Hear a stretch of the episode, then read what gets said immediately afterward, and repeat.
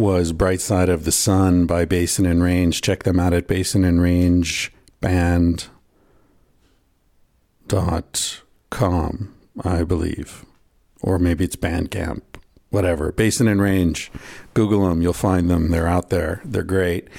Uh, you'll recognize, of course, that that's the uh, the song I excerpted the intro music from, but every once in a while I like to play the whole thing because it's so luscious, isn't it? It's just juicy and luscious and liquid and gurgling, and it, it feels very organic to me. And I, I pulled out the part that feels sort of Tibetan or Himalayan, exotic, distant spice trail vibe. At least that's what I get from it. Um, but the rest of the song is well worth listening to. And I thought it was appropriate for today's guest, Reid Mihalko, who is himself sort of a an organic. I mean, we're all organic, of course, but Reid is um, particularly juicy character. He's a sex educator. He's been on the podcast before, I think once, maybe twice. Um, you have to check the the uh, archives, but he's certainly a friend of the podcast, a friend of mine, a really good guy, doing excellent work um, in a somewhat hostile environment. Imagine being a sex educator in America. Well, he does live in the Bay Area, so that's a, a little bubble of, uh, of uh, allied territory for him there. But in general, it's um, you know, he's trying to bring sexual common sense to a society sorely lacking in it. So uh, he's doing important work, and you'll hear him talk about that, and and you'll hear us uh, debate some of the things that uh, come up in these sorts of conversations. Um, you know, how important is language policing in changing culture? Is it, you know, as I maintain, largely a distraction from the real work, or is it uh, an integral part of the real work? Um, I think we have slightly different views on that, and but I have to say that uh, I'm I'm um, persuaded by Reid. He's a wonderful guy, very generous soul, and um, certainly somebody I'm happy to have on the podcast as much as possible. Hope you agree. Um, thank you to all of you for your kind um, and often quite touching emails I've been getting in the last few days.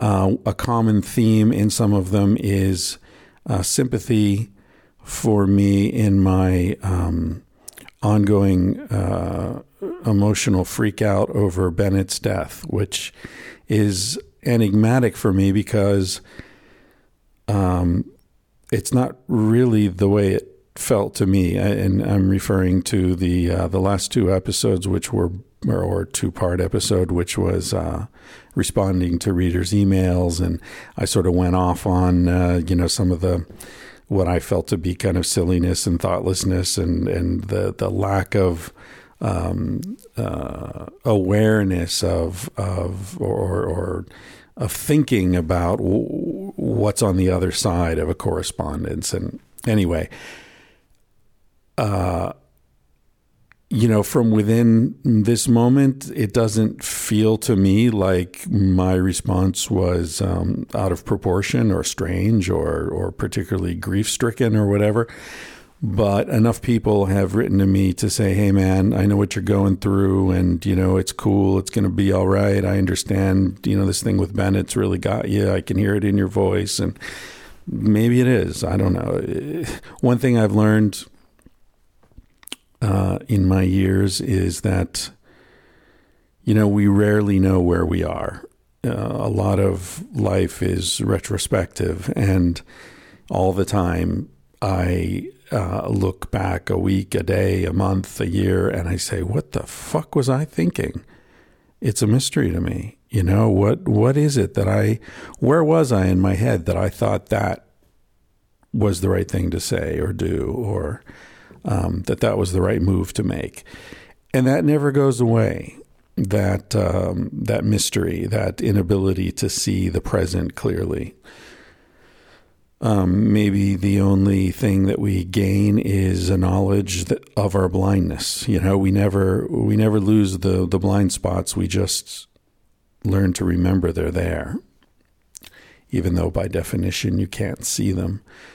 I was thinking about this recently, and you know, I know it's a common theme recently has been change of perception as we age and stuff. But I was thinking how when you're young, a lot of times you think you think that as you get older, you're going to find the answers to some of these really profound questions that you ask with such passion when you're young, as I did, and as I think we all do.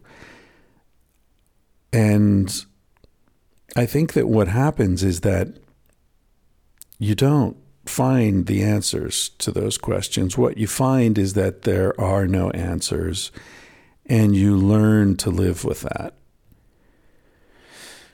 I almost said you learn to stop asking, but maybe you don't. Maybe you keep asking, but you just don't expect to find an answer.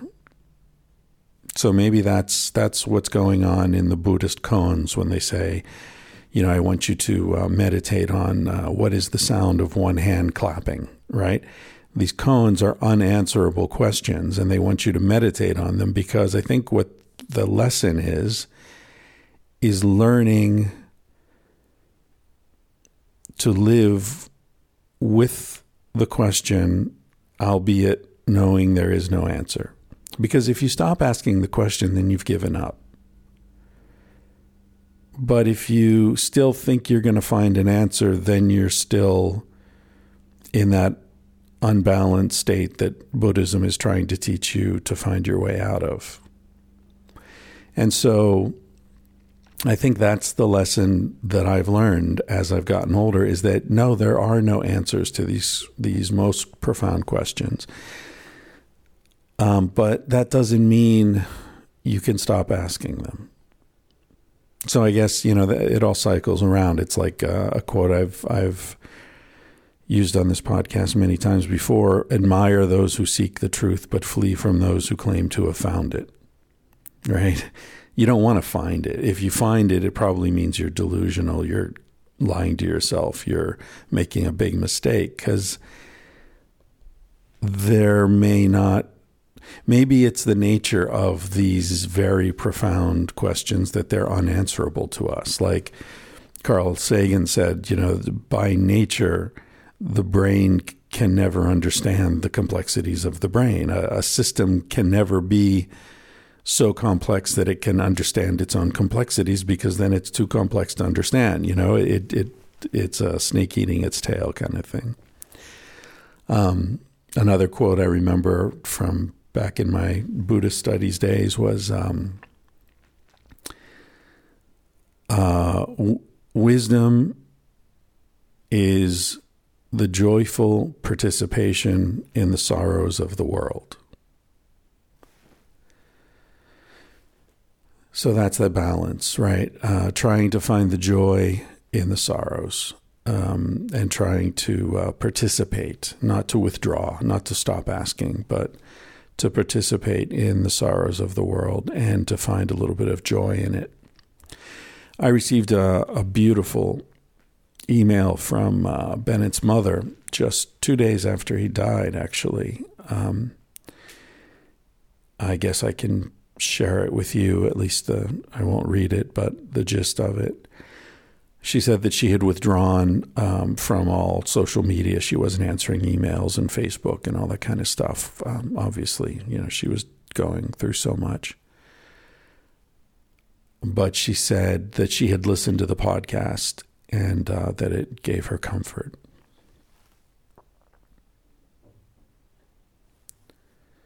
yeah, I don't, I don't know how you do that. Um, but she did, and it helped her.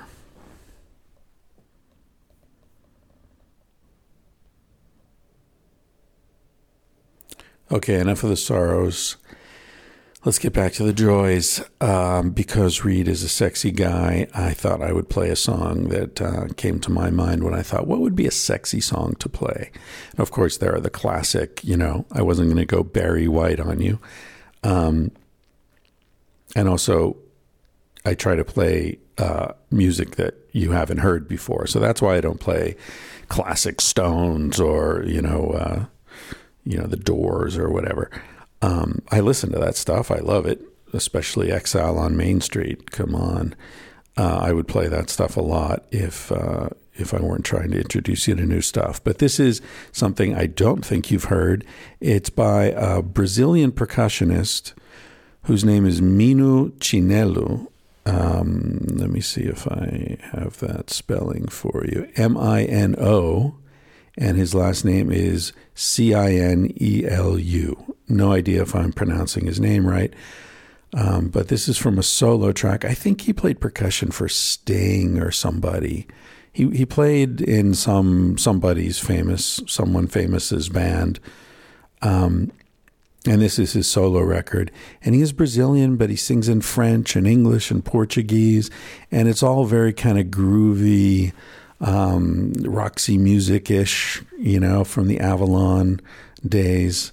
If you're familiar with that, if you're not familiar, check out that record. It's a classic uh, Roxy Music Avalon. That's got a, I mean, the whole thing is just groovy, sexy, you know, candlelight, drink wine, make love kind of music.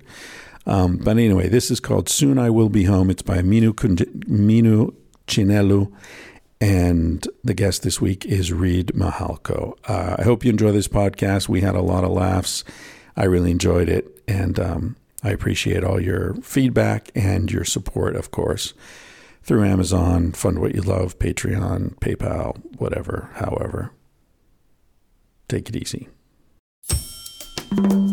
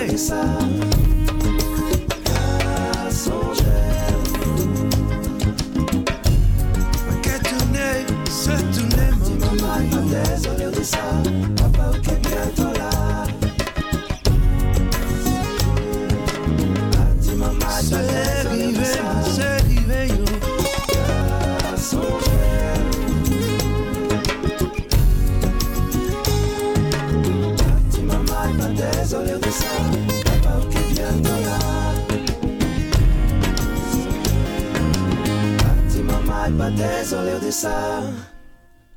Qu'à songer. All right, ladies and gentlemen, I am sitting at Reid Mihalko's kitchen table. You were going to tell me a story about your ass? I No, let's not start with that one.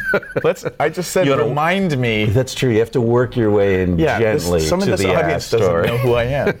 T- tell tell them, Chris, this is your podcast. I'm sitting who I here. am and why why I'm here. I'm sitting here with Reid Mihalko's ass. Uh, no, I'm having like my fifth cup of coffee. Just whipped up some uh, frothy bulletproof coffee, and I I said no, but then when I saw the froth and the the Irish butter the- going the- in, the- as, as Asprey says, the delicious buttery aroma. ah, it's like yak delicious. tsampa in from the mountains of Tibet. Yeah, delicious yeah. grass-fed butter. So I said, I'll have some of that coffee, but if I shit myself, it's your fault. Yeah. And then you said, make sure I tell you the story about pouring acid up my ass or no, something. What was it? acid. I, well, okay, so we've established now. Now it's the teaser. We've established that we have to come back to this. Okay, we'll come back. we'll leave it All right, um, we'll so you don't lose back. all your listeners immediately. Hey, they like this stuff. Are you kidding? that's why they're here, right, people? Uh, tweet Reid and tell them, yes, that's why I'm here. Uh, anyway, so Reid was on the podcast, I think just once before, or was Yeah. it twice? No, it was way, way back in in uh, in L.A. In LA, you were like staying in Hollywood or second something. Or third ap- episode. You, I think you might oh, have just. that early. Yeah, I think you might have just interviewed uh, Neil Strauss. Right, he was the first episode that Um, And went up. and his his new book, The Truth, just came out. That's right. And uh, and I'm featured in that book. You are. That's right. I was going to be, but he cut me in the editing Really? process. Uh. He's, he told me at one point. He said, "Oh, remind me. I'll, I'll send you the sections that you were in that I had Mm-hmm. to cut out." But he said it in that very neutral Neil Strauss way, where I don't know if I want to see that those sections or I'm happy not to see them. You know? Yeah. Because you you got his description of you was very funny. Yeah, the mild stroke. The victim, mild stroke. Which which is true. well, I've never Well, thought no, that I've was never true. had a, I've never had a stroke that I know of. But you- and you're not asymmetrical. I but if you if you actually watch me talk, Right. I do talk out of the left side of my mouth I do that too. because Yeah. I'm completely deaf in my right ear. Oh, really? Um, That's since, interesting. Like I, I guess since birth, but we figured it out when we did the kindergarten testing. You know, where they put the headset on you and they put you in the booth and they're like, right? Yeah, I remember you raise that. your hand. I passed. Well, yeah. well, I I you failed my, the one my side. My right hand never went up because it was compl- I'm completely deaf. That's interesting. So we so the reason I think, and I'm I'm not a doctor or a physiologist, nor do I play one on the interwebs. Um, but the reason I talk out of the left side of my mouth is I'm always craning my ear Right. towards people and kind of talking Ah. towards them out of the side of my mouth. well, maybe you hear yourself better too when you talk that way. Well, yeah, and I'm also always w- looking at people's faces. Um, and which some people think like, my goodness, Reid, you give amazing presents, and I'm like, I'm just trying to read your lips Uh-huh. because it's fucking noisy in this bar. um, so again, it you know what it makes people think I'm amazing, but I'm I'm slightly handicapped, and well, amazing Strauss, or or a stroke victim. Look like I- depends on the. Gary Busey had a stroke, basically. That's funny. That's funny. That was funny. Yeah. Well, I I also have. Um, uh, I think the musculature on the right side of my face is more active or stronger or something. But I think it's because I had um, um, severe concussions in the left side of my brain uh, when I was like uh, 10 or 11 or something. Oh, wow. Skateboarding accident. Oh wow. Yeah, and one of my pupils is always a little bigger than the other. I don't know if you can see it in this light, but in certain lights, it's like a significant difference. Mm-hmm. Wow. Or when I'm tripping. I just I was gonna say I just need to beat me to the punch now. I was like, well, I just thought you were high. yeah, on, on one side of your brain. like a dolphin. I can trip on half of my brain. It's the only way I can hang out with Reid Mihalko, sex educator. Yeah, so you're a sex geek. I still have your sex geek shirt, which Yeah. I wear occasionally. And I have another shirt that you gave me way back in the day that says, This is what a feminist werewolf looks like. Yep, that was from And my partner Allison's Right. uh, first couple of books. She wrote a lesbian werewolf series of novels, um, and you know, lesbianwerewolf.com. and she just came out with uh, Girl Sex 101, w- which is her latest book. It's a sex education book that also has um, kind of like a, a Zen in the Art of Motorcycle Maintenance, like narrative going in between the chapters, and um, I guess Volvo maintenance in this in this instance. Which is more appropriate for Yeah, I Zen. guess, or or Volvo, Volvo, Volvo. How- it's not Volvo. Yeah, but Volvo. Um, they're boxy, but good. Um, if, if people can remember that reference. yeah, yeah. So uh, it's so fun to talk to you because we can just Yeah, goof off, just and it off, seems yeah. cogent, at least to us. Cogent, it's cogent, and it's called tangentially speaking, so there's no pressure. It doesn't really matter. We don't need to follow any path here. But uh, so Ali's book just came out, and it's uh, super awesome. It's mostly for for women who are curious about sleeping with women, um, however they identify, whether it's trans women or whatnot. And let's face it, they're all curious. They're, we're all Bless curious. their hearts. So for for for the uh, dudes out there, the penis owners out there who want to, it's a great book. Is that the new term, penis owners? Yeah. Well, okay. So we're gonna geek out on a lot of stuff. So so Yeah, as but- as you might have known, Right. Um, gender has been deconstructed. Oh, bless their hearts. Yes. Well, but this is Yeah. interesting for me as a teacher. Like, have you have you interviewed Buck Angel yet? No. Okay.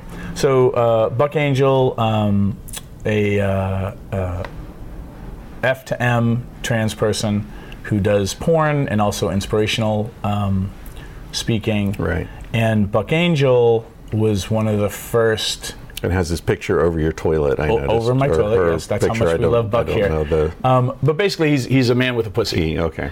Um, and he, he used to be a Ford model back before he transitioned, um, and has this you know amazing story of, of figuring out that they were trans and Right. and then getting into porn and just awesome uh, dude. What's interesting nowadays with Caitlyn Jenner um, and uh, you know a lot of the other trans people and trans people of color um, who are out there, Laverne Cox. Now I'm getting nervous that I'm going to screw up names. Um, yeah, she's um, black is orange is the new black. Orange is the new black. Yeah, she's also friends with someone that I interviewed, some some sex worker or an author who. Yeah, sorry, I'm I'm, I'm Well, what's interesting about this is those are really pop, are popular culture examples of of the trans situation. Hmm. We don't have a lot of great examples of people who identify as gender fluid. Right. And you know the the crib notes version of this is that gender is really a presentation situation, and the gender that you're assigned at birth doesn't natu- necessarily match everyone's Right. experience of who they are as a person. And it's not a polar. It's not digital. It's analog. There's all sorts of stuff in the middle. You know, Yeah. and then and then for people who really geek out about these things and deconstruct things about culture and then reassemble them as an act of reclamation, creating and claiming one's own identity is a really powerful situation, especially in a culture that you know is has like two settings. right. Um, and so, for me as a geek, the reason I'm using penis owners is I also have the the because I'm just the poster child for white male privilege, Ivy League college education. I'm an extrovert. Um, at this point, people still think I'm good looking, um, and Present company excluded. fully fully abled with the exception of of my ear, things like that. Um, and even though I myself identify as queer, you, unless you really sit down and talk to me or or watch any of my videos about my sex sexcapades, you would think I'm I'm the straight white dude. right. So I can walk through and move through the world in a way that a lot of other people can't, and I have a lot of privilege um, that just automatically gets assigned to me. Um, The gender situation, the reason I use penis owners, also because I, I like to teach with a lot of humor, is I can say penis owners and people just think that's neat. Well, hey, Re- Reid's talking about men. And for the people in the room who are up to date on the conversations around gender, they're kind of tilting their head, being like, okay, he didn't, he's not saying men and women, he's saying penis owners and vulva owners. He must be, he must have got the memo. Which in my rooms when I'm teaching, especially when I'm teaching at colleges and stuff like that, on sexual assault prevention and whatnot, I'm I'm leaving people in the room feeling more included than excluded. Like me just saying on this podcast that I'm the poster child for Right. white cis male privilege Right. is helping some listeners be like, oh my God, Reid got the memo. Okay, but can I push back Yeah. on this a little Sure, bit? push back. First of all, I, I had a guest on not too long ago, wonderful uh, Bailey Jay. Mm-hmm. You know her? Trans, Yep. male to female, still has a penis, has no intention of getting rid of her penis. Yep. So, as a penis owner, now she falls out of this, you know, advanced, progressive, evolved dichotomy that we're setting up here, right? Because she's got a penis, but she's a woman. Yeah, but I don't think she falls out of out of the progressiveness part. Uh, I see. So you're including her as a penis, Penis owner. Yeah. now, Okay. all now right. they might. I didn't get the um, memo. Yeah, they might or she might, right? Because I can't remember. She um, she doesn't give a pronouns. shit. Actually. Yes, and yeah. a lot of people do, Yeah. right? Because I've gotten into the habit around pronoun use uh, of just using they Yeah. for everybody, and then there are my my you know queer and, and, and gender fluid folks who are like, no, could you, could you not use they for me? Use he or she, um, or z or Right. they. Um, the the big thing, I think, the big takeaway for everybody who's listening, regardless of, of if you got the memo or not, Right. is understanding that times are changing and they're actually changing in really good ways. It's just going to be confusing and you'll feel uncomfortable until you kind of get the hang of it. And the best thing you can always do is just ask ask polite questions knowing that that certain like it's not black people's responsibility to to educate white people when Google fucking exists, right? But if you don't know what you're looking for on Google, you can find the wrong information. Right. So if, if somebody calls you out or calls you in about something, my policy is, and my practice on a good day is to thank them for calling me out, which is difficult in and of itself, regardless of how you identify or gender or race, because no one likes being called out uh, on, on something that you, you screwed up on. Um, is thank them for, for bringing it to your attention and ask them to tell you more. Or ask them where, if they know of a, of a, of a place you could go to for more information. You know, it, it's, it's the idea of Right. not, not the knee jerk ref, uh, reaction to saying, hey, I have. I have lots of black friends, or I have, you know, I know a trans person, Yeah. or you know, I'm not a rapist. It, it's the knee-jerk reaction of, of if you can rewire it to say thank you so much for for bringing this to me understanding a lot of people don't have their words all the time to speak up you know i'm an extrovert i can usually find my words but i teach communication for a living and i can't always speak up in the moment But isn't there, and I know I'm going to come across as an asshole here, but I feel like I have to represent the asshole sometimes. Um, isn't there a passive aggressive element in people demanding that you use specific pronouns that they've chosen, z or they or he or she or whatever it is, and you have to keep all that straight in your head? I, I mean, I feel like some people get offended when you call them by the wrong name. yeah I feel like fuck those people. Uh, Names, who gives a shit what name it is? Well, Your name's Steve. You and 9,000 other people in this town are named Steve. You could be called Seven. You could be called Purple. It doesn't fucking matter. If your name is Dances with Wolves, okay, there's some significance. But it's some name your parents picked out of a book 30 years ago. Who gives a shit, man? Or out of the Bible. You're Joseph. Fuck off, Joseph. well so so here's here's Hey, I'm just getting started. i know this is this is where it's going to be fun because all the hate mail goes to you my friend yeah. I, I don't give a shit. But so, so I'm an old fucking privileged white man. And I'm, and I'm gonna own it. But see, here's the So thing. get off my lawn, you kids. But here's the thing.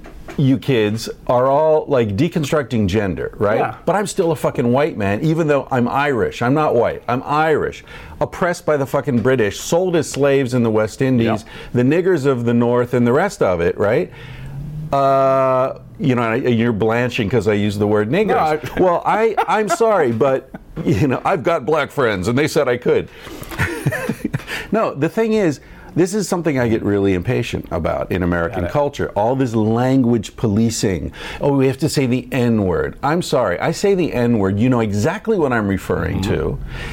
It's about intention. I hang out with a lot of comedians, right? So there's a lot of animosity within the comedian Sure. community against people saying you can't use that word, you Yeah. can't make a joke about the Holocaust, you can't do this, you can't do that. Fuck all you people. That's why comedians exist is to say the things that are offensive and for you to understand that they're not saying it to promote the agenda of the Nazis or the racists. They're saying it to deflate the the sort of you know the natural inflation that happens when nobody pricks those balloons. Mm-hmm. And so i find this american this this intense focus on not offending anyone by not using the wrong pronoun and not saying you have to say the n word and the c word and the f word and fuck all that. I, I, I find that so that itself is oppressive. Mm-hmm. Where do you want to go with this, Chris? Time to go to your ass story. no, no, no, no. No, I mean, and that's one of the reasons I, w- I was excited about talking with you because I know you're really in that culture. You're a leader in the sort of like get this shit straight culture. Well, I, I want to be a good role model. I'm not perfect at it. I'm never going to be perfect at it. Um, I have a deep need growing up as a child of an alcoholic, um, trying to save my family. Like I have a, I personally have a deep need to do a good job, Right. right? And I also, you know, I was a comic book geek growing up. So if you really, if you really watch me, you're like, oh my god, like his entire psychological makeup is basically based on Marvel comics. Um, Hope the good guys. Yeah, yeah, yeah, yeah. so, so the the the um, you know lawful good is basically me. Um, so the the thing for me is, since I have all this privilege, and I'm I'm good at social media, and my career continues to move forward. I was just on Chelsea Handler's. Oh, I Chelsea saw that. Does. Yeah, yeah, cool. Um, you know, like I'm continuing to move forward. Is there a way that I can use my privilege for good? right. and if I if just because I'm a ge- I happen to be a geek, um, well, if I focus a little bit of that geekery in these areas, what's really amazing in the social justice movement that I can copy and paste and bring into other areas mm-hmm. of sex education, of just you know s- you know sex education celebrityness. Like I'm I'm getting you know just being in Neil Strauss's book being on Chelsea Handler's show, like I my my career might be at a tipping point. Hmm. You know, come interview me ten years from now, and we'll see how it went. See if you have time for me. But but again, like, what if I actually could come up with a pithy way of explaining privilege, so that some older, you know, white guy um, and some younger white, or even just like like so. Let's just say I, I change some some white dude's opinion about something, so that he's like, oh fuck, the way that I'm telling these rape jokes is actually perpetuating rape culture, and my son might fucking rape somebody unintentionally because he thinks when he goes I to approve college. It. Yeah, sure. That's. But see, you say that some white guy. Is that guy Jewish? Because that's white. Is that guy Greek? That's white. Some people would say North Africans are white. Well, So isn't white guy all- itself offensive? ultimately, if you're on top of the food chain, you, you But a Jew isn't on top of the food chain. Irish aren't on top of the food chain. well, so Irish in America now, I'm going to say is on top of the food chain. Right. So Close. But I, so what I'm saying is, yeah, if you watch the the New York documentary by what's his name, um, in uh, in iMovie, uh, Oh. Ken Burns, the Oh, Ken's Burn no. effect, the Yeah. editing Puts effect. me to sleep. Can't do it. Yeah, but basically, yeah, whenever it was in history, Irish were real close to the bottom of the total. I thought you were going to say gangs of New York. Yes, Scorsese. exactly, Scorsese. but but but now, not. Okay, but so how's that reflect on reparations for Ta-Nehisi Coates? again, first off, I'm that we've been talking about this. It will eventually start to make me uncomfortable because this isn't my area of expertise. Ah, okay. And what what you don't need is another white guy telling you about reparations. right? Well, so, okay. So, so the well, question but, is, the, the uh, question white is, guys would be paying them though. hang on. Okay, yeah. But I can't speak for the black experience. I can't speak for the trans experience. I can't speak for Right. what it's like being a woman in America right now. Sure. But then how does the conversation happen? Well, what I would advocate for for you is go find somebody who is black. Go go find somebody, you know, who is trans. You've already had somebody who's trans on the show. Sure. and talk about these issues as the hey, you know, I'm the the Irish white guy who's got a podcast who's kind of an asshole. What are three things I could do to, Hold be, on to be less of an asshole? Well, you just self-identified as an asshole in the Uh, but beginning I of was kidding, I was kidding. but the I but I was so- standing up for the assholes. Not which saying is, I'm which one is of them. important too. But again, in this day and age, when a cop pulls you over, Hmm. you're not worried that you're going to get shot. No doubt.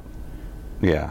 That's a huge fucking difference. Sure. You're not worried that you're going to get uh, trans bashed because you're in the men's room. Right. Yeah, but see, I'm not. I mean, even when I'm standing, you know, representing the assholes here, I'm not denying the validity of anyone's experience, right? Or or the validity of their critique of American culture. I do it constantly. People get tired of hearing me pissing on American culture. Mm-hmm. But I feel that there's an exclusionary uh, element, of a strong exclusionary element to what's going on in a lot of college campuses now. Uh, uh, like hyper protective vibe. You know, the woman at Yale screaming at that guy because it's not like a home at Yale, and the backlash, you know, people disinvited to come and speak because they have uh, an idea that someone somewhere finds offensive. Um, you know, and, and maybe there's uh, there's a, an eternal dichotomy at work here where, and you know, and, and you don't want to talk about reparations, and that's fine. I don't really either, but it brings to mind this thing where like. You know, we're saying, well, okay, now you're a white guy. Now it's different. Now you've got more privilege than your grandfather had, right? But that does reflect on these arguments about reparations because um, there hasn't been as much progress as there should be, certainly in terms of race relations. But black people aren't slaves necessarily in the United States anymore. So you know that you can say, well, you're much better off than your grandfather was. So why should the tax money be spent for reparations for your generation? Well, so, so, so and, and this is where you could go out and find people that are way more articulate and smart talking about systemic oppression right. than me. Well, that's what Bernie Sanders was saying, right? And that's become this was in the news this Yeah. week because he's like, look, we need to change institutions. Sure. It's not about giving money to individuals. We need to change the Yeah. educational system, the tax And, system. and it was saying, you know, police, Yeah. for, you know, demilitarizing police forces, Right. making sure the, the, that the police forces um, mirror, for the most part, the the communities they live in, you know, that they're that they're based in, um, and I mean, th- I can only imagine what it was like because you and I are similar in age. Like what it re- what it was like when segregation was being dismantled, and how all that was shaking out. yeah. I think we're in an in an interesting phase where we're we're examining privilege and how do we how do we acknowledge things about our culture because you know we're one of the youngest cultures on the planet you know and you're you would be more the expert you know from an anthropological perspective on that thing like america Right. is still a young country right, Right. Um, and and me not having lived in, in Europe, like I don't really know what racism's like over you know outside of the U.S. right? And and as a white guy, I don't really know what it's like really in America because I'm I'm top of the food chain right um, around privilege. But where this all comes back to, and this is where we'll bring it back around, right? And people will be like, "Wow, like he must have he must be smart somehow." Um, where this applies to sex education is because we're in a sex negative culture and we don't give people permission to ask for the sex that they want um, and there's so much shame and blame, um, and that we don't talk about sex and pleasure as a as also as an issue of classism. Right, the person who's working three jobs, um, who doesn't feel safe going to a workshop that's filled with white people, Right. isn't necessarily getting all all the benefits of this amazing movement of, se- of sex positivism in the, in the country Right. right so also part of it for me is if my if my calling is really to help the most people I can then what can I do to up my game to be more inclusive rather than uh, and, and design amazing content that people can actually implement immediately that doesn't shame them. Um, what can I do to create content and, and expand my reach so that I can help as many people as I can before I, you know, this mortal coil expires? Like that's a worthy game for me. Yeah, definitely. And it's not always easy. And you're in the right place at the right time. Exactly. Yeah. And and I have some fierce friends who do not like white extroverted cisgendered men. Right. And those people you know hold me to account and have no problem because I ask them to, you know, will you just keep an eye out for me and if you see me fucking things up, fuck, you know, if you can, tell me.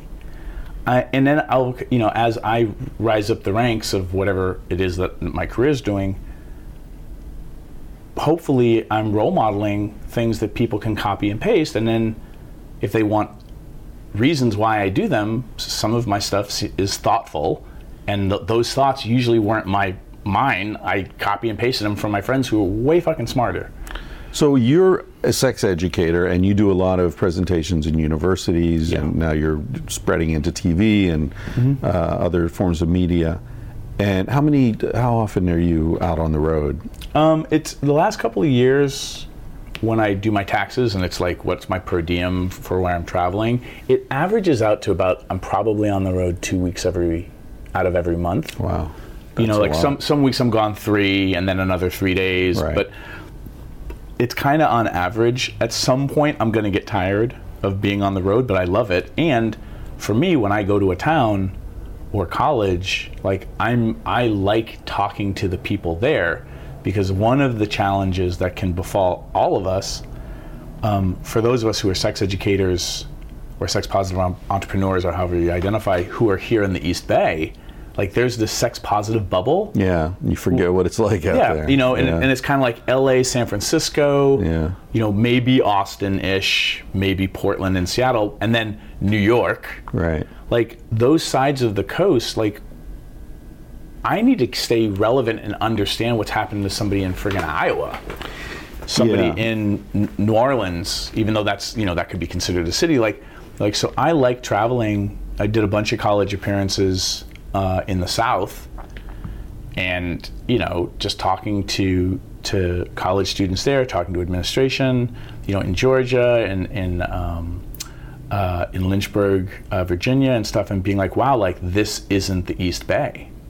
Lynchburg. What a fucked up name for a city. Hello, right? Um, It's like Matamoros. You know that? What's Matamoros? Matamoros means kill the Moors. Really? Yeah. That's a, is that a place in Spain? It's a place in Spain and Mexico. Yeah. Yeah. Whoa. But like, yeah, like, hello, talk about you know. Uh, subtle, being subtle, right? Yeah, really. So, so these kinds of things of like, you know, I'm coming onto a college campus. How can I role model things for for you know college age youth to help them have healthier relationships and not be rapey? Right. A- So is that your? I mean, you've got different foci, I guess. Yeah. And the the like how to. Mm-hmm. I heard you talking on the phone earlier. How to get laid and be a gentleman, or yeah, something. how to be a gentleman and get laid? is One of my college campus lectures. That's a that's a great title, man. Great, and and not every college campus can use that title because administration and Right. legal is freaking out, Right, And they don't want to deal with, um, or you know, they, they, they're just you know covering their own butts too. um, you know, about alumni or parents. You're a fucking tightrope walker. I mean, that you've got to be in some weird positions. But I love it. Yeah, I'm sure Right. it's in, it's excited, but you're in the cage with lions, man. Well, yeah, like on both sides. Yeah, I mean that's like I mean you I mean yeah you and I know this. I don't know if I said it on your show, but like the the largest lesbian queer women's camp at Burning Man, Camp Beaverton for Wayward Girls. Who says lesbians don't have a sense of humor? I founded that camp. oh, really? Yeah. Camp Beaverton. So like when because a friend of mine said, hey, you know, uh, a, a lesbian was like, I can't find any lesbians on the playa. Will you build me the the mecca that they will come to? And I'm like, yeah, I mean I can do that. That's hilarious. But then it was like it was nerve wracking as hell because I'm like, well, obviously I'm not a lesbian. Yeah.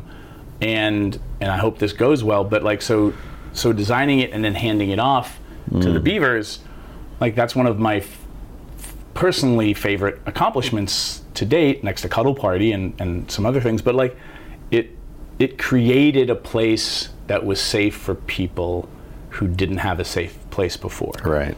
So where this applies to to sex and relationship education, if you get the idea of how to be present with people, not have a knee-jerk reaction where you swing back at them, and you learn some basic skill sets around how to create quote unquote safe space, air quotes, I'm air quoting.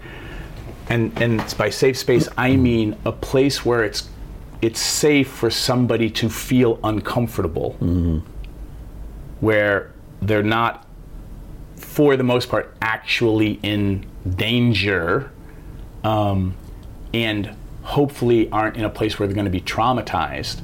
If you can create a safe space where it's safe to feel uncomfortable, the power of doing that, w- regardless of your gender, but especially as, as, as men or people who identify as men, the power to do that for if you're a man, for women, or for anybody, that ability is what I think we're moving into around what being a good human being is. You know, I think the, the way you articulated that is really uh, spot on. A, s- a space where people feel, uh, what is it, safe being uncomfortable. Yeah. But I think the the thing I was arguing against earlier um, is that I feel I feel like in a lot of cases that's not how it's understood. It's understood as a place where I need not feel uncomfortable. Which you and I talked different. a little bit about Yeah. this being an interesting phase of where we are in America, and I don't know enough about certain periods of American history to know if this is a cycle or not. Hmm. But this idea that people are outraged that you made them feel uncomfortable, Right. right? And from, from the perspective of systematic oppression and, and, and those of us who have certain kinds of privilege, we're outraged that you would call me out on this thing when I have Right. black friends, Right. which is really like, do you have you lost the ability to, to be able to handle feeling uncomfortable? Right. Because if somebody's calling you out and you can be okay, you can feel on a good day. Because again, like if you're hangry, right? Like the the hungry, um, whatever halt, uh, hungry, uh, angry, something tired. It's like when people are cranky, Oh. they're they're like, "Have you eaten? Do you need a nap? Right. Um, Hand job. hand job yeah that, i think that's what the h is for Yeah. um, but the but the situation of um, when you are somewhat well rested and have your spoons you know which is an analogy from for folks um, who struggle with depression and things like that um, if you have your resources on a good day somebody calls you out and you're like oh okay like so what do we need to do you know like how do we move forward Right. whereas on a day when you when you're having a bad day you have no re- resources somebody calls you out and you you fucking explode Triggered. right Yeah. Do you ever study Aikido? yeah I, I think Aikido Yeah. is so uh, applicable to things like this. you know? Absolutely. The sense of like being centered and an attack just sort of passes through. And which is when you when you have when you can work on your emotional IQ and you understand your own emotions and understand when you're, you know, running out of spoons. Um, then when people come at you, you can actually you can you can welcome them in a, in an aikido kind of way, and you have more control air quotes because it's not about dominating the situation, Right. but but you have more resources to be effective in whatever your intention is. Right. And if your intention is to do no harm, or if, you know, my my mantra is leave the campsite better than you found it, Right. then then me getting angry and letting my anger overtake me in that situation isn't actually effective Right. right? And this is where we've talked about back when I used to work as a bartender in New York and be a bouncer. Like me escalating the situation never helps. Right. So if I can stay grounded and be present, I have so many m- more options in a situation. Yeah. And that's power. Not power over, Right. but, but Power over the situation. Yeah, but power Yeah. inside of, of that container. Yeah. So, so I, I, like we're talking about a bunch of big concepts, but like this is all boils down to m- m- the place where I, you know, is my domain, I guess, or whatever, or the area that I'm geekiest about is like, how do we apply all this to fucking? I'm a slut. If, and I'm awesome sexual. If you're awesome, I want in your pants. So it's useful for me if, if I don't know what gender you are Yeah. to say, hi, my name is Reid. I use I use he and him pronouns. What pronouns do you like to use? Right. And then all of a sudden, if I'm hitting on you, that's way smarter. Now again, I'm now in, making the analogy that this entire philosophical leave the campsite better than you found it is now some sort of me being clever so that I can get laid, Right. maybe. Note to self: If I'm going to use an excerpt from this at the beginning, that was it. Okay. How does this all apply to fucking? but, but but again, like right, like so because now, and now- now this entire podcast is about to go down the toilet, which apparently your listeners like. Um, but like now, for me, my reputation in certain communities is Reid's safe. Reid has a lot of integrity. So if you want to sleep with them, it's green lights all the way up the avenue. So I get laid a lot on recommendation now. Mm-hmm. People that I sleep Word with, of mouth. people that I sleep Yeah. with send me their friends because I I'm that guy now. And and this is what I talk to in the college Yeah. circuit when I especially when I talk to fraternities and to athletes. I'm like, listen, there's a good chance I'm having more sex than your entire fraternity. Right. And maybe that's an exaggeration, maybe not, right? But like I'm having a lot of sex with a lot of different people and no one's mad at me. Hmm. Would that be useful for your fraternity? Right. That's great. And Yeah. and, and then the other piece that's really interesting, and, and you might geek out on this, is for the men in these frats who've really tried to learn consent culture, um, and and you know they're trying they want to have sex in college and not be rapey. Um, what they're figuring out is they could do everything right and a week later she could still accuse him of rape.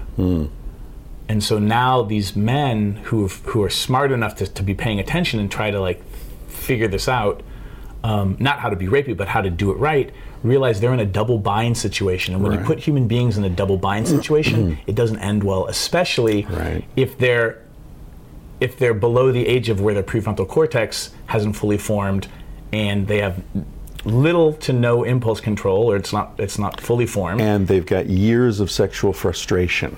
and they're now drinking alcohol in ways they probably haven't or doing Right. drugs Right. And hookup culture which is now happening on campus in a way that wasn't Right. you know for, for guys our age when we were in, in college or, or visiting college campuses there's a there's a social situation that's happening that wasn't there before Hmm.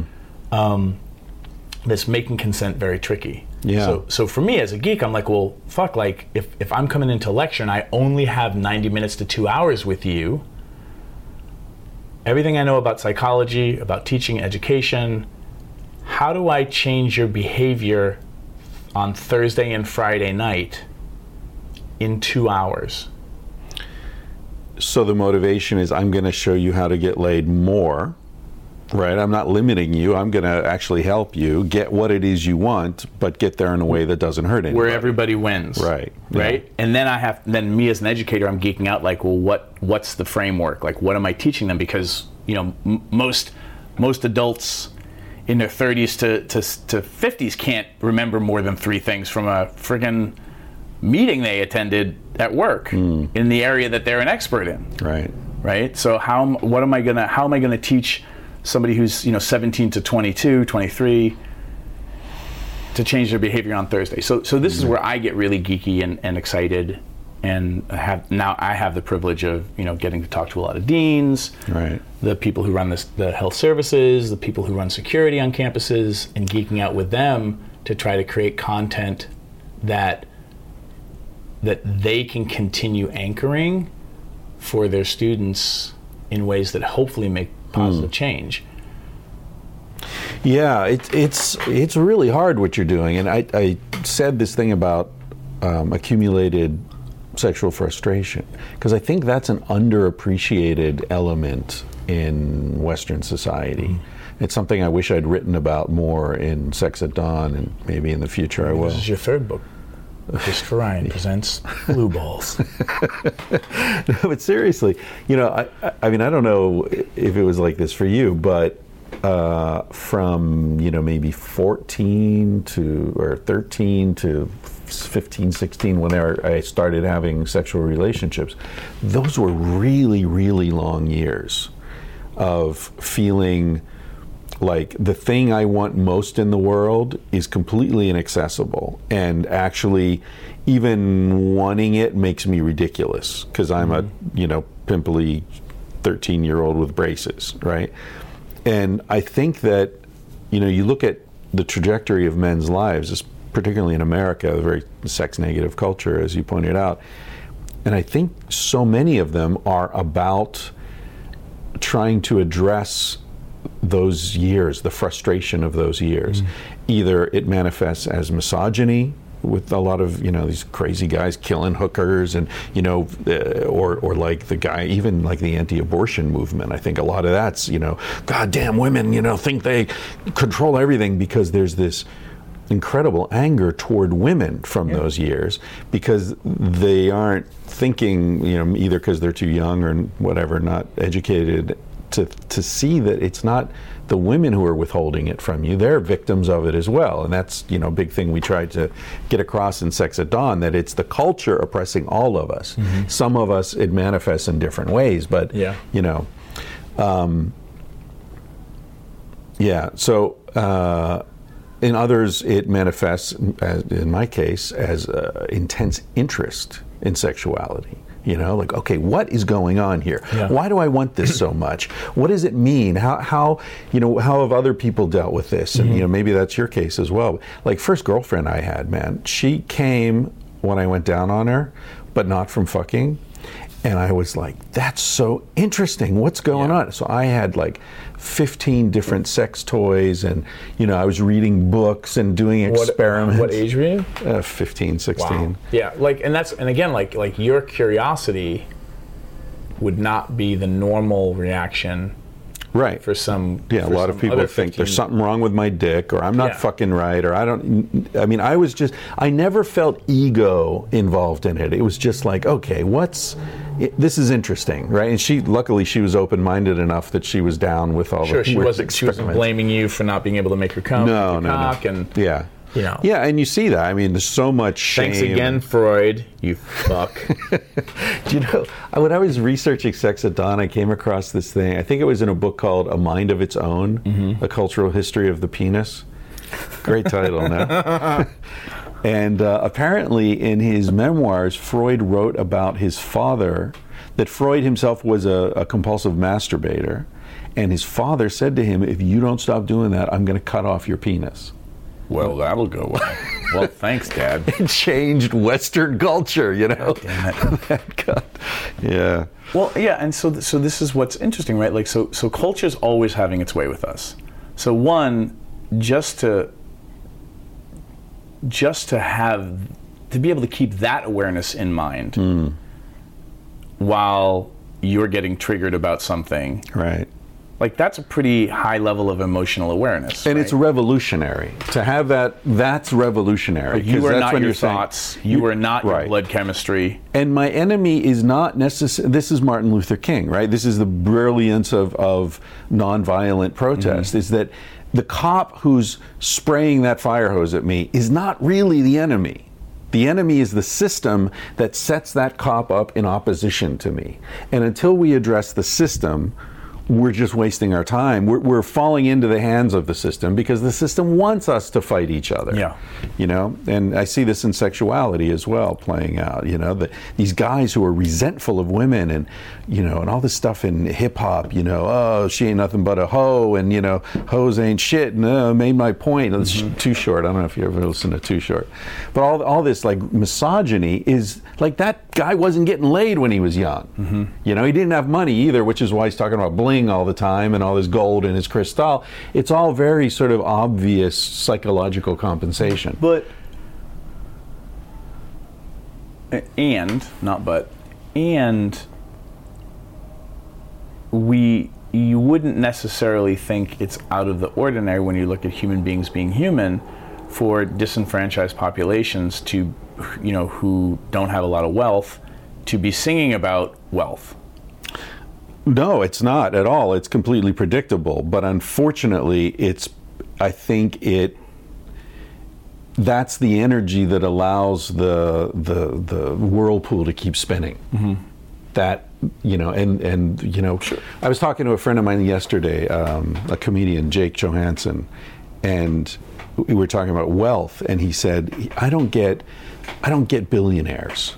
Like, if I were even on the road, to get to you know in the direction of a billion dollars i would take the next exit like who keeps going you know it's it's and i think that's the same energy it's like i didn't have it i gotta have it Yeah. and and you never get enough Well, and and and there's been interesting conversations about philanthropy being, you know, somewhat dead in, in this country. Um, yeah you know, Bill Gates is certainly, you know, turning that around in certain ways. Yeah. Um, yeah, I mean, again, like this isn't my area of expertise, but I hang out with people that it is. So these conversations are important to me because I'm always looking for what's the copy pastable thing, what's the really smart, you know, quote unquote technology or ways of, of working inside of systems of oppression that I can copy and paste into the sexuality field hmm. because sex negativism is a you know is a cultural system of oppression in those ways right Yeah.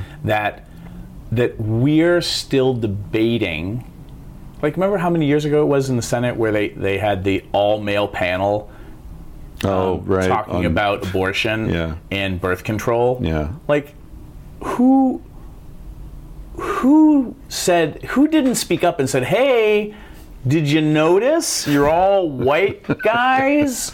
Yeah. And isn't this a little weird? yeah Um, well you know, but the- then you'd have to look around the senate and say the same damn thing right Yeah, I mean, how so- many women are in the senate so so these these ideas of I, I just I, I want to hope that what's happening is kind of like this death grip, death rattle, Hmm. where things are really going to start to move forward a little bit faster. You know, like that we have gay Yeah. marriage now. Yeah. That's a step in the right direction. Right. Right. Obviously, the comedian jokes are obvious. It's like, well, great. Now everyone can be miserable. Right. right But at the same time, the we are moving into this place in our in our culture where there's more choice in the kind of relationships that you want. The internet has helped in that you can find people that are into the same things you're into. Right. You know, we can talk about dating your species and, Right. and all the geekery that I have around healthy relationships. That, you know, it's it's depth and and honesty and transparency, not duration.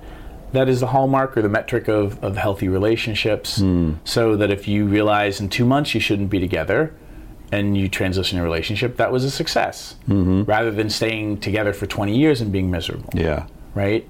Um, like, so I think times are changing, and you know the old guard isn't going to let go of their power.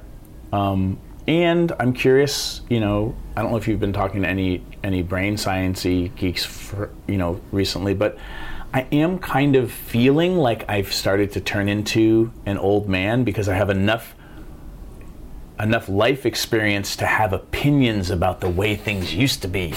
But I'm also geeky enough to realize I'm like, wow, I think this is kind of emotional thinking. Uh-huh. Like, and I don't even know if my memory is accurate anymore. And like, Yeah. am, I, am, am I destined to to have my thinking calcified by the very nature of how we are as human beings. Like, am I gonna one day be like, "Get off my lawn, you kids," you know, like, or am I gonna stay hip and relevant? I, I don't know. Well, I, I think, I, I certainly think the sort of you know degeneration into the grumpy old man is not inevitable because I look at my own friends and really the coolest, funnest people I know in general are like 60 and over. Mm-hmm.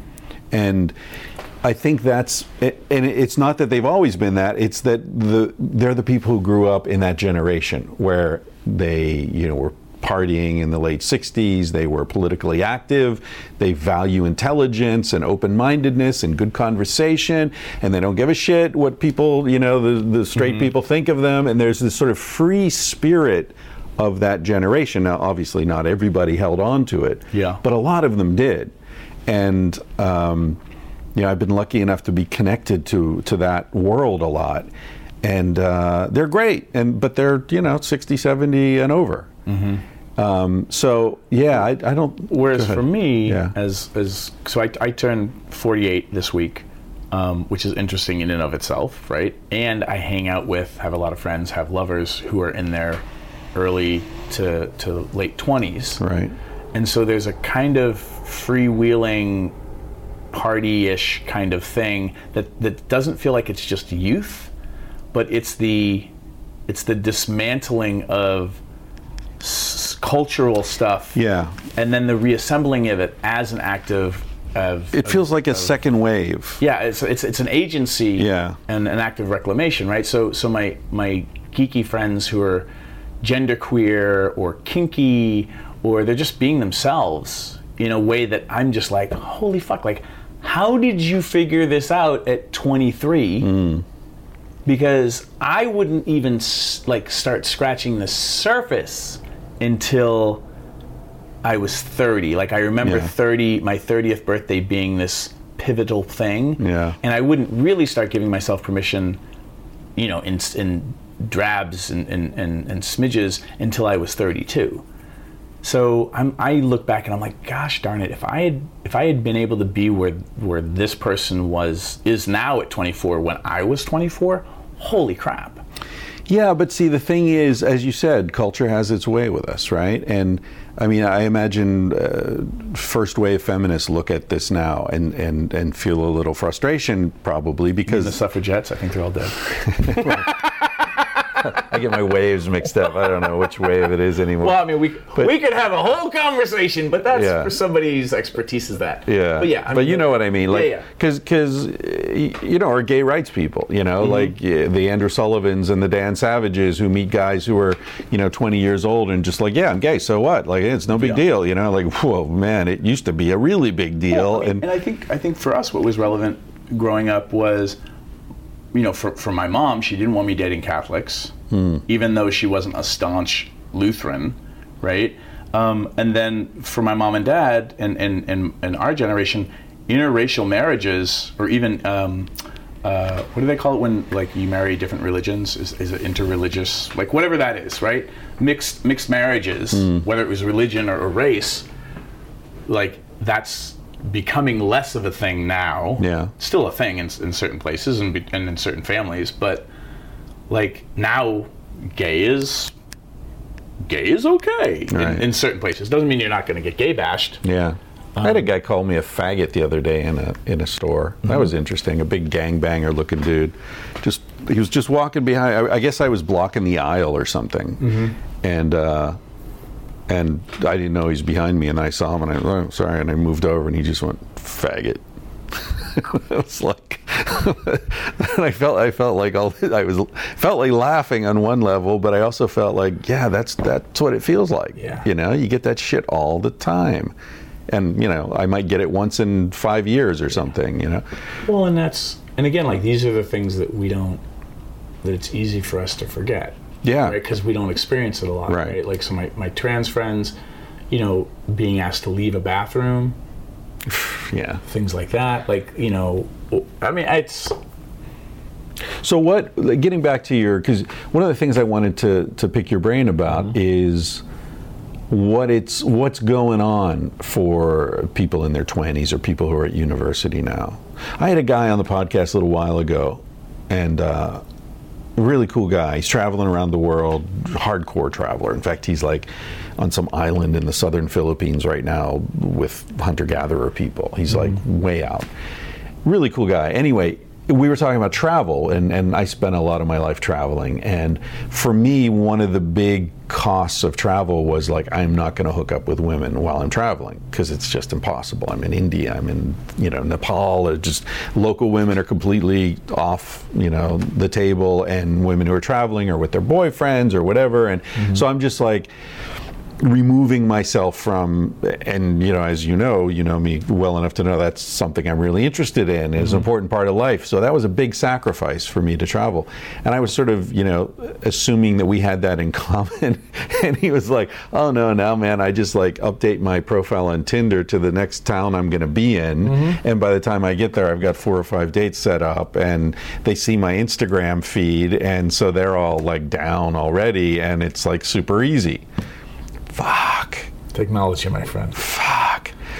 But there's got to be a downside to that too, right? There's an impersonality or whatever. Well, I mean, if you're okay, so so as somebody me, you know, as somebody who identifies as a slut, who likes, uh, as one friend of mine calls it, strange ass. Like I like sleeping with new people and getting to know new bodies. Who doesn't? eh, well, there are people out there where it's like they, it's not their thing. It's not their their kink or their area Yeah. of geekery. Do you think? I mean, is it that there? Is it that the?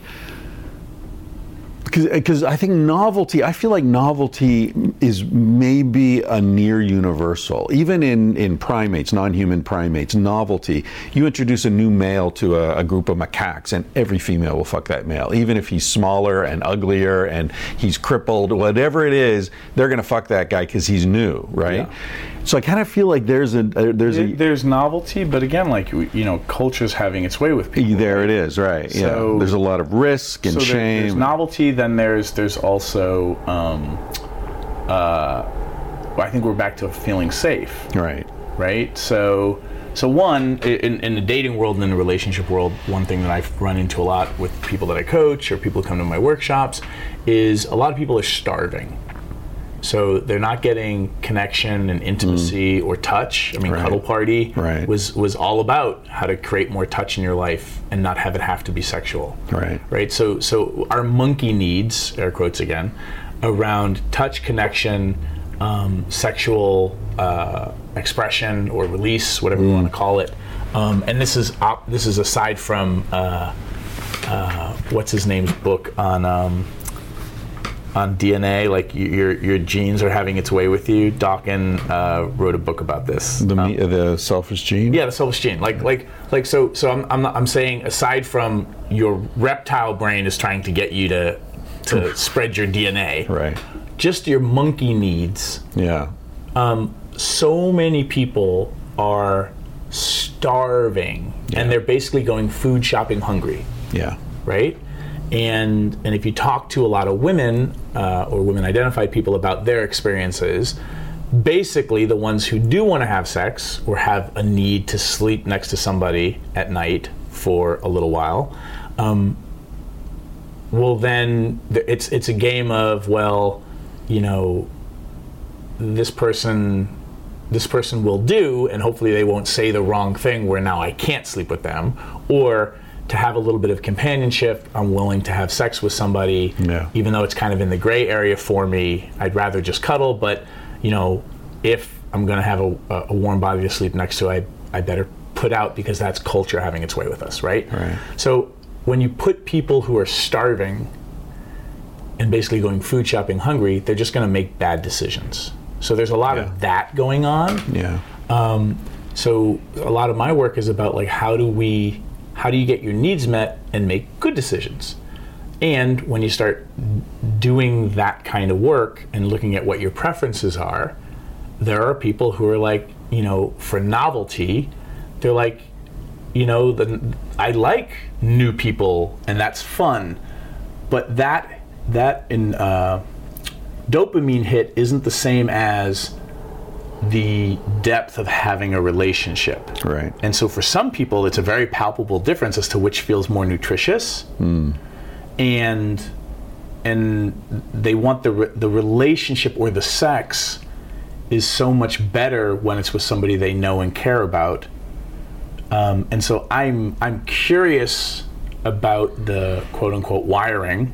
This is not a nature versus nurture conversation, but the wiring around novelty for people who are promiscuous and slutty in healthy ways. Because the other thing that's happening is we don't really, we still don't have healthy models for promiscuity in, in this culture or in uh, you know I don't know all cultures on the planet, but you know there's you know there's the Lotharios Right. of you know that we talk about in Europe, Right. the romancers and the ladies' men and stuff like that. But like we don't really have healthy role models for that.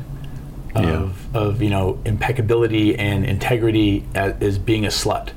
The Mosuo are fantastic, and the in southern China. Mm-hmm. Um, but unfortunately, culture is having its way with them because um, th- that's a culture where the when a uh, uh, when a woman becomes mature, she's given her own room. It's called a flower room And it has its own entrance. I remember entrance from the street. Yeah, exactly. So that's a really interesting culture because men and women are completely autonomous sexually. have sexually. their agency. Right. And um, so when the woman becomes public, uh, public, when the woman becomes pregnant, she her, the child is cared for by her brothers and sisters. Mm-hmm. So she doesn't need a man to provide and protect and yada Yeah. yada yada.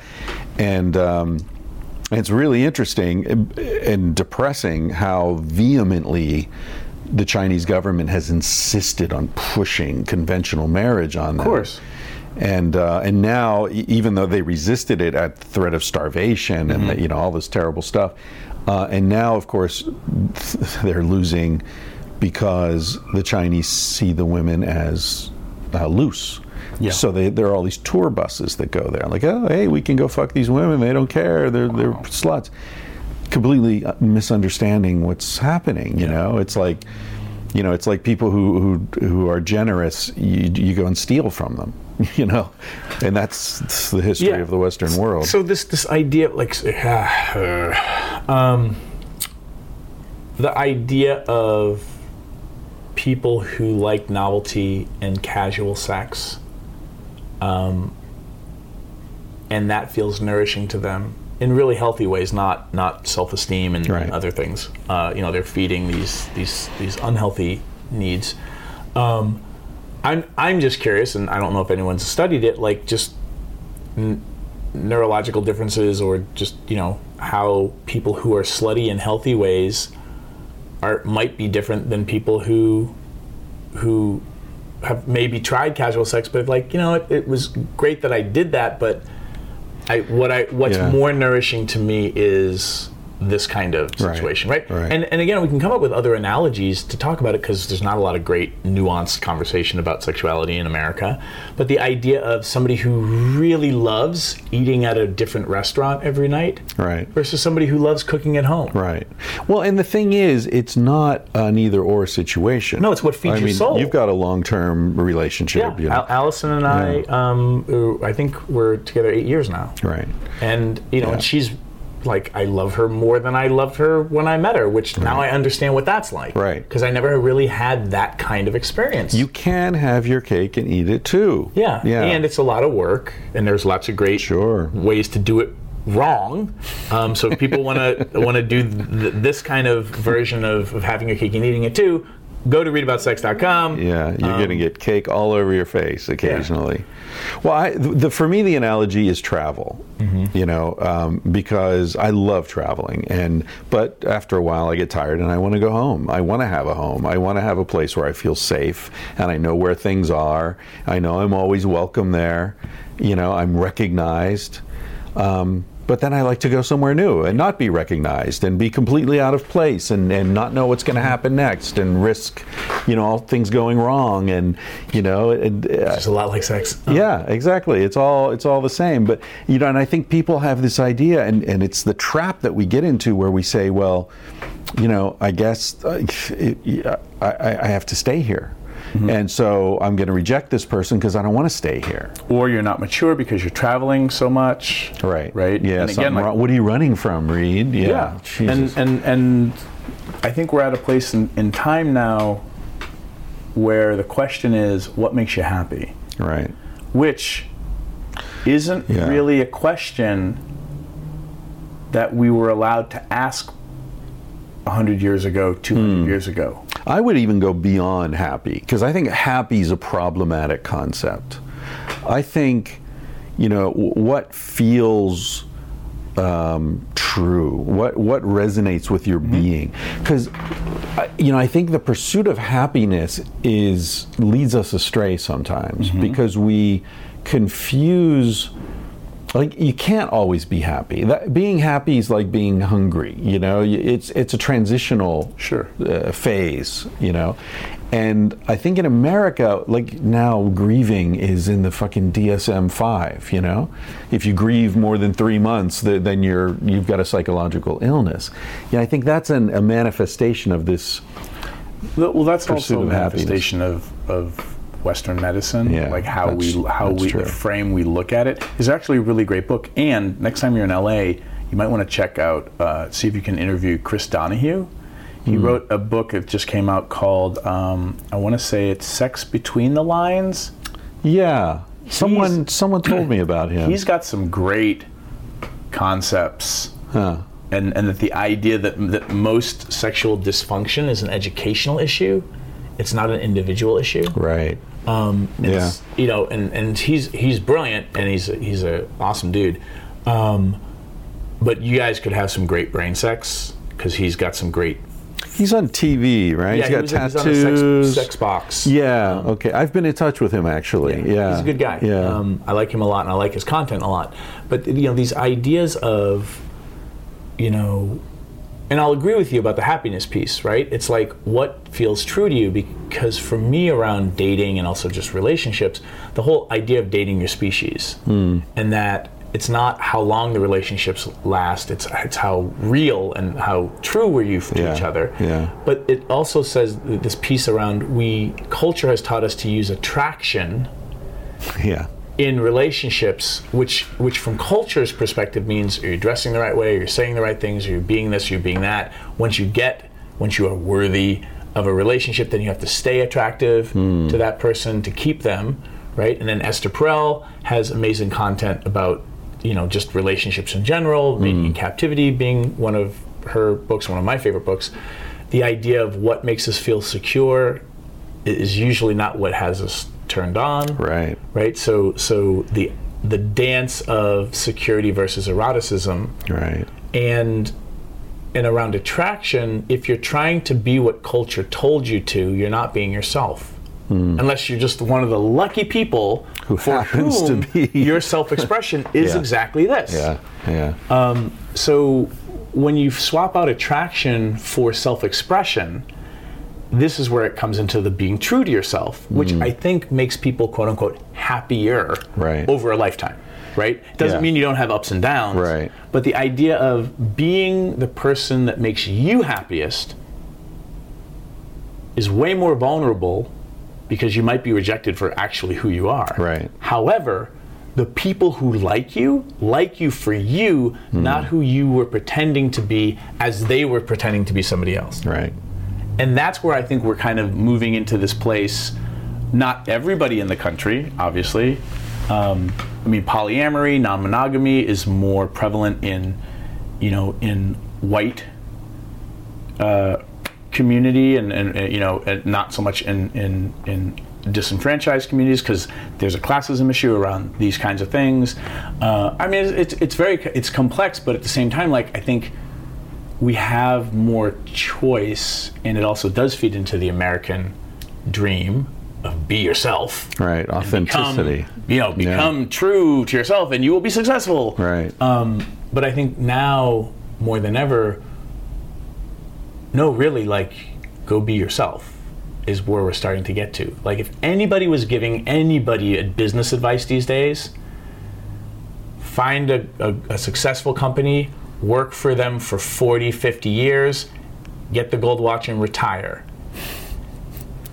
Everybody in America would be like, "You are a fucking moron." yeah. right? Yeah. And and and now the that's happening with relationships, you know. Right. Fall in love at 17, Right. get married, spend the rest of your life with with that person. Right. Most people would be like, "Are you fucking shitting me?" Right. And it's not necessarily that quote unquote marriage is broken. It's just that oh, you have more choice now. Yeah. And and you know, the the parents of my godchild met when they were in youth group. Hmm. They've only ever slept with each other, yeah. and they're friggin' happy as clams. Like, so it again, like it, it, it works out. I think I think for some people, I think the, the question is that you pause and be like, is this working out? Right. Yes. Let's continue. No. Well, how much is it not working out? Can we can we get the wheels back in alignment? Or no, like we should we should part ways and be friends or co-parents or whatever. Like we Yeah. have more choice now. Yeah. Yeah, it's true. I in Portland I've got a couple of friends whose kids are I mean fi- 14, 15 and uh, they're declaring themselves transgender. Uh, one of my best friends from college, 12 year old, just came out. Right. And so, you know, this person is now, you know, uh, male identified, you know, he and him uh, pronouns. And, and I was talking to them the other day, and I'm like, oh my God, this was the, the smartest, most self aware 12 year old Right. I'd ever met. Right. And I'm just like, holy crap. And Yeah. they're so much happier with themselves. Right. Now, you know, is it quote unquote a phase? I don't think so. Well, who cares? But yeah, that's the, the, the, thing. the Who cares? freedom to go through it, whatever it is. the courage of Elliot to declare themselves, to have chosen the name that they want. Hmm. Like, that's a that's a courageous twelve year old right there, Yeah. and and I want to contribute to building a culture where everyone like that can win. Yeah. yeah. I think that's a good place to end. But we didn't tell the ass story. Do you want to tell the ass story? to. We have to. that You're I mean get- that was such a beautiful summation of I'm gonna who ruin it you with are. the ass story. All right, so real quick, um, so just hold that that that moment. Well, maybe I can edit it. I'll insert the ass story. Okay, well this is possible. Um, whatever whatever you decide, I, I, I buddy. All right, all right. Um, or you can just have me on another time. You know, I've told my own ass stories on this podcast. so here's the big so thing. Okay, Go um, ahead. So if for anybody who's ever drank bulletproof, uh, if you put too much coconut oil, you get Ah. what, what Dave Asprey and Tim Ferriss called disaster pants. Leakage. It just you start to create explosive diuretic uh, di- diarrhea situations. Oh, it's not leakage. It's explosive. It's it can be. Welcome to Mexico. It can be. Yeah. Um, so I was on a college tour, um, ran out of butter, and conveniently forgot because I was getting ready for my lecture uh, that I shouldn't double my my coconut oil quantities. Oh, nice. Um, So I double my coconut oil quantities. Um, the interesting factoid was the night before I I had enjoyed a delicious uh, omelet for dinner with an extra helping of jalapeno peppers. Jalapenos. so that morning, Nice. as I realized my my fate, um, not only did I have ex- basically ex- explosive diarrhea, um, I was pepper spraying my own asshole.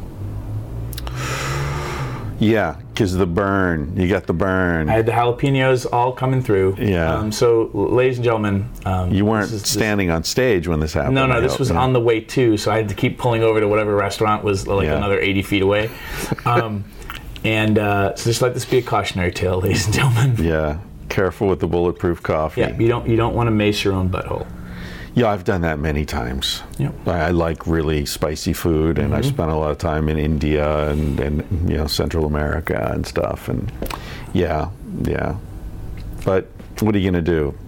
You just got to write it out. and now I feel complete, and I feel like we've served your audience. You think so? Christopher Ryan. There you go. Dr. Ryan. Thank you, Reid. So, uh, Reid about sex, R E I D. yeah, R-E-I-D about sex.com. Um, and then for sex educators and sex positive entrepreneurs out there, uh, sexgeeksummercamp.com is my business retreat for sex educators. Um, and they can go there and sign up for free videos and then figure out if they want to come to camp or not. I, I was, I did something. What was I doing? I Google. I was trying to like talk into my phone or something to send mm-hmm. you a text earlier, and I said text Reid Mihalko, and it it said a text read me how to. And I was like, oh, that works. That works. Thanks again for having me. It's always a pleasure. Yeah, it was fun. Thanks. Yeah, it was fun. Read me how to. Reid Mihalko, M I H A L K O. Uh, check him out. Check out his website. Check out his courses. Check out all his teachings and his videos. He's all over the internet. You can find him. Order one of his Sex Geek t shirts if you'd like. I've got uh, at least a few pairs myself. I wear around occasionally. Um, yeah, that was it. Hope you enjoyed the podcast. Uh, I need to record a new outro uh, without Bennett on it, and I haven't um, had the heart to do that yet. So here I am, and um, I'm just going to play you out, as always, with the acoustic version of Smoke Alarm that the great Carsie Blanton performed just for us. Hope you're having a good week. Bye. He said, Baby, what's a big deal? Feel what you wanna feel. Say what you wanna say. You're gonna die one day. For example, I could kiss you just because I want to. What's the difference if you turn away? I'm gonna die one day. Why do you waste your time thinking about your reputation? Trying to meet an expectation, wondering what they're gonna say.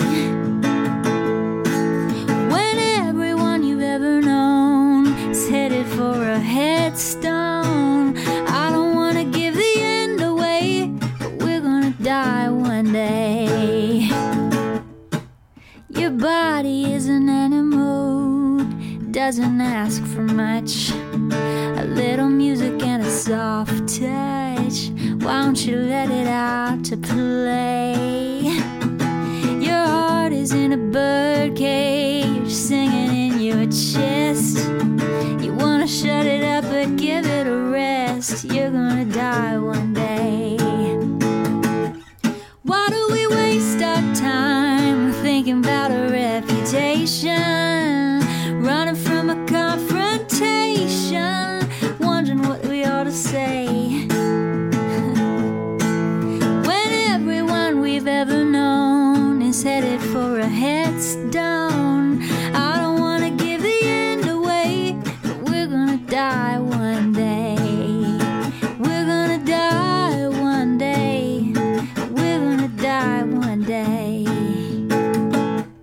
baby, what's a big deal?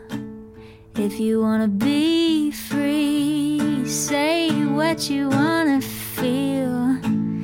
Spend the night with me. I'm gonna take you up in my arms. And if we must go down, we'll go singing to the smoke alarms. We'll dance into the ground.